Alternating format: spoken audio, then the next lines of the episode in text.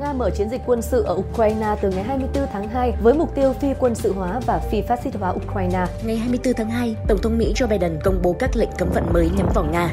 Các nước cho biết sẽ áp dụng các gói trừng phạt với Nga. Mỹ và phương Tây đang tấn công vào hàng tỷ đô la tiền mặt, vàng và các tài sản khác do Ngân hàng Trung ương Nga nắm giữ. Toàn bộ nền kinh tế Nga cũng đang phải hứng chịu nhiều lệnh áp đặt trừng phạt. Liên minh châu Âu sẽ áp đặt các biện pháp trừng phạt mới nhằm phản đối các hành động quân sự mới của Nga. Vì sao họ lại nhắm vào những mục tiêu này? Những đòn trừng phạt đang ảnh hưởng như thế nào đến Nga và nền kinh tế toàn cầu? Bạn đang nghe Đầu Tiên Tiền Đâu, nơi Đài Thu Thanh kể những câu chuyện xung quanh đồng tiền. Xin chào, mình là Khánh Linh đến từ Đài Thu Thanh. Và mình là Huyền Trang. Cuộc chiến chúng ta đang nhìn thấy ở Ukraine không chỉ dừng lại ở mặt quân sự, mà đó còn là một cuộc chiến kinh tế. Mỹ, Liên minh châu Âu và các đồng minh đang đặt những lệnh trừng phạt nặng nề lên kinh tế Nga. Không chỉ vậy mà những đòn trừng phạt này còn hướng đến Tổng thống Putin và giới tinh hoa của Nga. Các đòn trừng phạt có thể hiểu đơn giản là những biện pháp cản trở kinh tế Nga phát triển và liên kết với các nước khác trên thế giới. Đây là cách mà Mỹ và các nước phương Tây sử dụng để ngăn cản chiến dịch quân sự của Nga tại Ukraine. Cách này giúp các nước tác động đến Nga mà không xảy ra xung đột quân sự. Theo một chuyên gia từng làm việc trong phòng nghiên cứu lệnh trừng phạt tại Mỹ, có một điều mà bạn cần biết về các lệnh trừng phạt đó là theo một cách nào đó thì các lệnh trừng phạt thường có sức nặng nhất khi chỉ dừng ở mức đe dọa, tức là mới nói mà chưa làm, bởi vì một khi bạn áp đặt các biện pháp trừng phạt, chúng có thể phản tác dụng. Mọi thứ có thể leo thang, nước này trả đũa nước kia và chuyện này có thể lặp đi lặp lại. Ví dụ như Nga bây giờ chẳng hạn, Mỹ và các nước phong tỏa tài sản của Nga, dừng làm ăn với Nga, những điều này dẫn đến việc gián đoạn chuỗi cung ứng. Các mặt hàng tiêu dùng tăng giá ở các nước phương Tây, kể cả Mỹ cũng đang chịu giá xăng dầu tăng cao, nên là hãy đe dọa thôi nhưng đừng áp đặt. Đó là kịch bản lý tưởng với các lệnh trừng phạt. Nhưng giờ đây các nước lại đang thật sự thực hiện các biện pháp trừng phạt chống lại Nga. Nga đã xây dựng một hệ thống phòng thủ kinh tế trong rất nhiều năm vừa qua để đối mặt với các lệnh trừng phạt từ phương Tây như hiện nay. Có thể bạn đã nghe qua về cụm từ này gần đây được gọi là pháo đài Nga, và điểm cốt lõi của pháo đài Nga là nguồn dự trữ ngoại hối khổng lồ. Dự trữ ngoại hối hiểu đơn giản là khoản tiền dự trữ có thể giao dịch quốc tế của một quốc gia. Đó có thể là ngoại tệ, tức là tiền của nước ngoài, hoặc nội tệ, đồng tiền của một quốc gia và cổ phiếu. Hiểu nôm na thì cổ phiếu là một loại giấy xác nhận xem bạn sở hữu bao nhiêu phần trăm giá trị của một công ty. Nói chung là dự trữ ngoại hối bao gồm nội tệ này, ngoại tệ và cổ phiếu. Ngoài ra còn có cả vàng và tiền mã hóa như là Bitcoin nữa. Thế còn dự trữ của Nga thì sao? Ừ, dự trữ ngoại hối của Nga hiện tại bao gồm đô la Mỹ tiền mặt, trái phiếu của các chính phủ khác và vàng.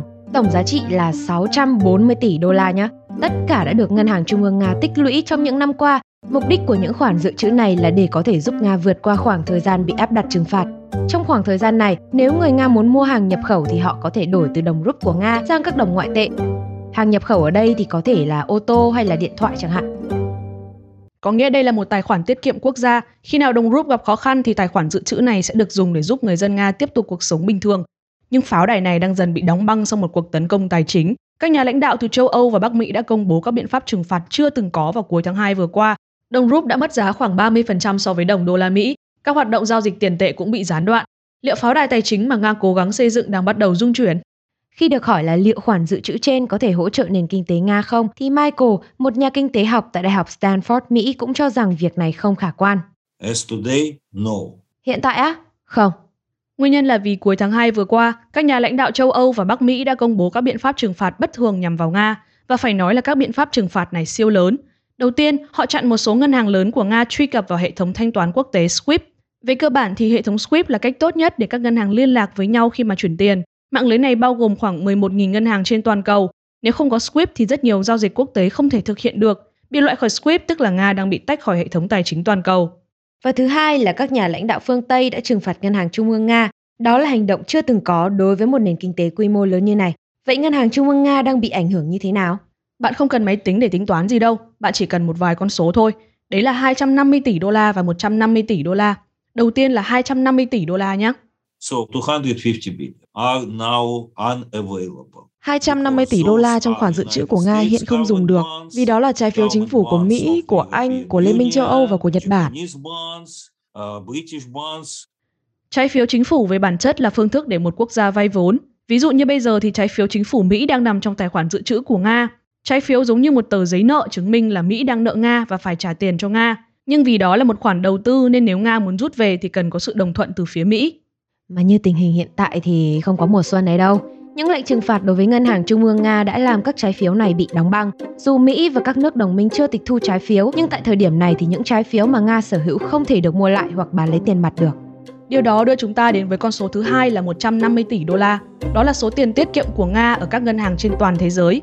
Bình thường thì điều này cũng hợp lý thôi. Mình mà có tiền rảnh thì mình cũng mang đi gửi tiết kiệm hoặc là đầu tư, đúng không? Nhưng toàn bộ tính toán này đã bị phá vỡ khi Nga tiến hành chiến dịch quân sự tại Ukraine. Các ngân hàng châu Âu và Bắc Mỹ không cho Nga lấy được tiền tiết kiệm.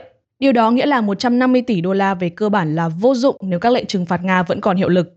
Nguyên tắc số một là không nên gây sự với ai đang giữ tiền của mình. Có lẽ Nga cũng không nghĩ rằng những biện pháp trừng phạt này lại nghiêm khắc như vậy. Bởi vì trước khi trừng phạt thì Mỹ và phương Tây vẫn đang làm ăn với Nga mà. Nhưng bên kia bán cầu có một người bạn cũng đang xây dựng việc làm ăn tốt với Nga trong thời gian qua, và đặc biệt là không có liên kết gì với đồng minh phương Tây của Mỹ. Đó là Trung Quốc. Nga đang sở hữu số trái phiếu chính phủ Trung Quốc trị giá tám mươi tư tỷ đô la. Nhưng mà ngay cả khi Trung Quốc cho phép Nga bán lại những trái phiếu này nhá, thì chúng cũng được tính bằng đồng nhân dân tệ, tức là đơn vị tiền tệ của Trung Quốc. Đối với người Nga thì đồng tiền Trung Quốc không phải là một loại tiền tệ thế giới đâu. Không ai từng sử dụng nó cả, mà cũng chưa ai từng nhìn thấy nó luôn. Nhà kinh tế Michael nói rằng nếu mục đích của pháo đài kinh tế Nga là để người dân yên tâm tin tưởng vào đồng rúp thì điều đó có vẻ không hiệu quả. Chính phủ muốn thuyết phục người dân rằng họ vẫn có thể chuyển đổi đồng rúp thành tiền tệ quốc tế, nhưng đối với người Nga hiện nay thì tiền tệ quốc tế là đồng đô la, là euro chứ không phải là nhân dân tệ. Nhưng theo thông tin mới đây thì Nga và Trung Quốc sẽ liên kết hệ thống thanh toán tại hai nước này. Như thế thì người Nga sẽ có thể sử dụng hệ thống thanh toán của Trung Quốc để thực hiện các giao dịch quốc tế. Mà mình vừa nói là Nga có dự trữ ngoại hối, đúng không? Trong đó có cả nhân dân tệ đấy. Và cũng có thông tin là Nga sẽ sử dụng đồng nhân dân tệ trong khoản dự trữ này. Vậy là trái phiếu và tiền gửi tiết kiệm của Nga coi như là không sử dụng được rồi. Nhưng Nga còn có vàng mà, vàng thỏi có hình như thanh lương khô ấy. Không rõ cụ thể là bao nhiêu nhưng mà áng áng thì cũng hơn trăm tỷ đô la đấy. Ừ, trái phiếu không dùng được, tiền tiết kiệm cũng không rút được. Vàng thì có thể dùng được nhưng mà không biết là sẽ dùng như thế nào. Vậy về cơ bản là giờ Nga chỉ còn dùng được tiền mặt trong khoản dự trữ quốc gia thôi. Nhà kinh tế Michael ước tính rằng số tiền mặt mà Nga có là khoảng ba mươi tỷ đô la. Đây có thể là euro, là bảng Anh và đô la Mỹ, toàn những đồng tiền to thôi. Mà nhắc lại nhá, tổng giá trị ngoại hối của Nga ban đầu là sáu trăm bốn mươi tỷ đô la. Thế tức là pháo đài kinh tế Nga trị giá sáu trăm bốn mươi tỷ đô nay chỉ còn dùng được ba mươi tỷ đô la tiền mặt thôi. Vậy nên là cũng dễ hiểu khi không ai muốn chịu các lệnh trừng phạt của Mỹ. Đúng, vũ khí hủy diệt tài chính hàng loạt đấy. Vũ khí hủy diệt tài chính hàng loạt á? Ừ, các lệnh trừng phạt phá hủy tiền tệ của một nước này, rồi phá hủy cả hệ thống ngân hàng nữa. Vận chuyển hàng hóa cũng gặp khó khăn vì là các công ty muốn giao dịch bằng tiền đô cơ. Nhưng mà không phải chỉ có mình Nga đang biến động đâu. Các nước trên thế giới cũng đang lao đao vì thiếu nguồn cung năng lượng và giá cả leo thang. Cụ thể như thế nào thì mình sẽ trở lại sau phần quảng cáo. Khi Red Bull lần đầu xuất hiện tại thị trường, thương hiệu lạ này phải đối mặt với hai bài toán lớn. Thực ra ở Mỹ thì anh thấy cái lon sáng không bỏ cũng là gọi là đắt nhất. Red Bull đã áp dụng các chiến lược marketing du kích vừa sáng tạo lại vừa độc đáo. Tôi không nhìn thấy gì cả, chết mất thôi. Red Bull đem đến cho người dùng một trải nghiệm mới sâu hơn so với những cách làm marketing truyền thống. Tôi biết rằng lúc này đây cả thế giới đang theo dõi, tôi về nhà đây. Làm thế nào mà một hãng nước tăng lực có thể trở nên nổi tiếng như vậy? Red Bull đã làm được những gì? Tất cả sẽ có trong tạp hóa Macom, nơi bạn có thể lấp đầy giỏ hàng với những chiến dịch truyền thông marketing, những câu chuyện làm ngành và những bài học thực tế.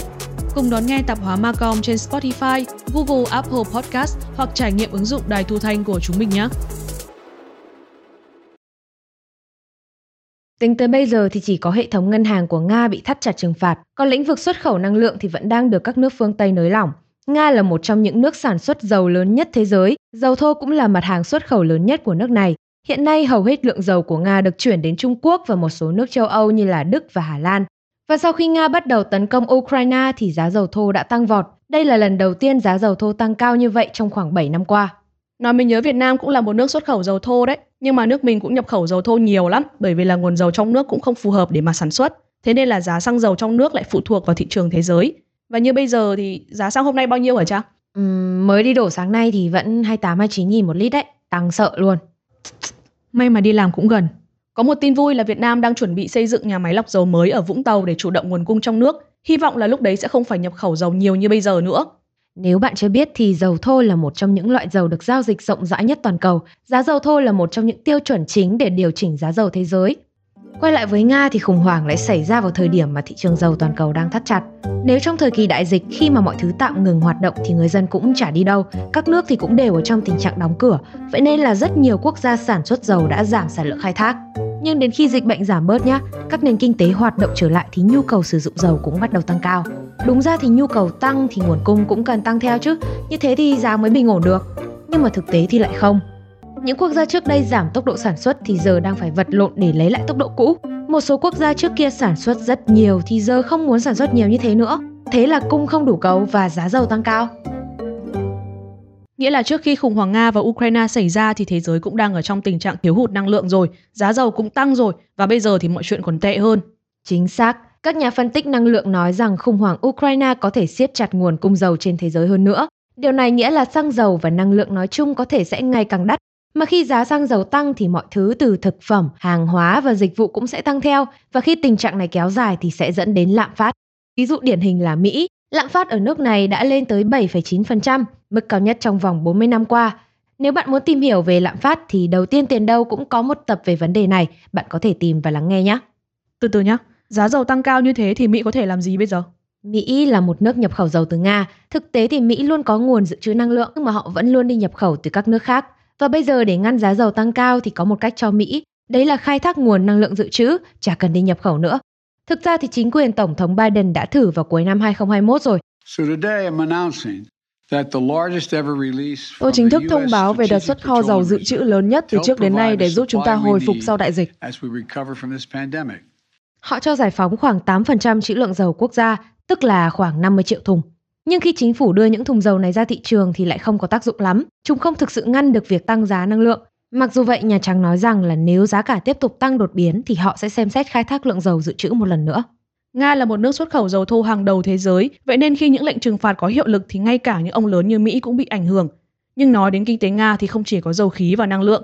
Nga còn có một mặt hàng xuất khẩu quan trọng khác là kim loại như là niken, nhôm và đồng. Đây đều là những nguyên liệu thiết yếu trong chuỗi cung ứng toàn cầu. Việc thắt chặt các biện pháp trừng phạt sẽ dẫn đến tình trạng thiếu hụt nguồn cung những kim loại này trên thế giới. Giá cả có thể cũng tăng lên. Nhưng mà ở đây mình đang muốn nhắc đến một kim loại đặc biệt ở Nga. Nó chiếm đến gần một nửa nguồn cung toàn cầu. Ừm, kim loại đặc biệt gì đấy? Đó là palladium. Ủa, sao nghe giống hãng giày đấy? Thế palladium là cái gì mà lại đặc biệt? Palladium nhá. Ok. Thật ra thì mình cũng không biết nhiều về palladium đâu cho đến khi mình được nghe một câu chuyện như thế này. Khoảng một đến hai năm qua ở Mỹ xảy ra những cái vụ trộm cắp ô tô ở trên đường. Nhưng mà những tên trộm không lấy cả chiếc ô tô mà chỉ lấy một bộ phận trên ô tô thôi. Có phải bị lấy mất gương không? Ở Việt Nam là hay có kiểu để xe ở ngoài mà không có người trông là dễ bị bẻ gương lắm. Không, đấy là ở Việt Nam thôi, còn ở Mỹ nó không như vậy. Bộ phận bị lấy cắp khỏi xe ô tô ấy là những bộ chuyển đổi xúc tác. Hả? Bộ chuyển đổi xúc tác là cái gì?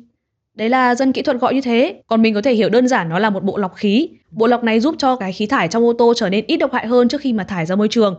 Trong đấy có palladium là kim loại có thể lọc cái chất độc hại trong khí thải. Nên là cái mà người ta muốn lấy từ bộ lọc này là palladium. Nhưng mà sao tự nhiên lại lấy palladium để làm gì? Không rõ là palladium làm được những gì nhưng mà cái kim loại này khá là đắt hàng ở bên đấy đấy. Những tên trộm sau khi mà lấy được palladium nhá thì có thể bán nó ở chợ đen. Bây giờ palladium còn đắt hơn cả vàng ý. Có những trường hợp cảnh sát Mỹ còn bắt giữ mấy cái chỗ mà chuyên lấy các bộ lọc khí để lấy palladium cơ. Sao tự nhiên palladium lại đắt thế? Cái này thì có thể là do ngành chế tạo ô tô đang ngày càng phát triển, mà ô tô thì lại thải khí độc hại ra môi trường.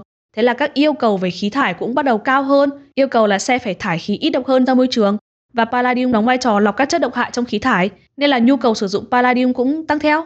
À, thế thì... Ơ, thế bình thường mình lấy palladium từ đâu? Ừm, kìa, bãi để xe bên cạnh văn phòng Đài Thu Thanh ấy. Hả? À... Rồi, hiểu. Không thì có thể nhập palladium từ Nga. Đây là quốc gia cung cấp gần một nửa số palladium trên thế giới đấy. Tóm lại là mình có thể thấy những đòn trừng phạt nhắm vào Nga nhưng lại đang ảnh hưởng đến nhiều nước khác trên thế giới. Nghĩa là chúng ta đều liên kết với nhau dù ít hay nhiều, và một khi đã có biến thì tất cả đều bị tác động. Đây là Đầu Tiên Tiền Đâu, mình là Khánh Linh. Mình là Huyền Trang. Bạn có thể nghe những tập tiếp theo trên Spotify, Google, Apple Podcast và ứng dụng Đài Thu Thanh. Nếu bạn có câu hỏi về đồng tiền hay kinh tế nói chung, hãy email đến đầu tiên tiền đâu a còng đài thu thanh chấm vn và đừng quên để lại bình luận ở link trên phần mô tả nhé. Nội dung của tập này được tổng hợp từ en pê e rờ và các nguồn thông tin khác, biên tập bởi Khánh Linh. Để tham khảo chi tiết, bạn có thể xem qua phần mô tả nhé.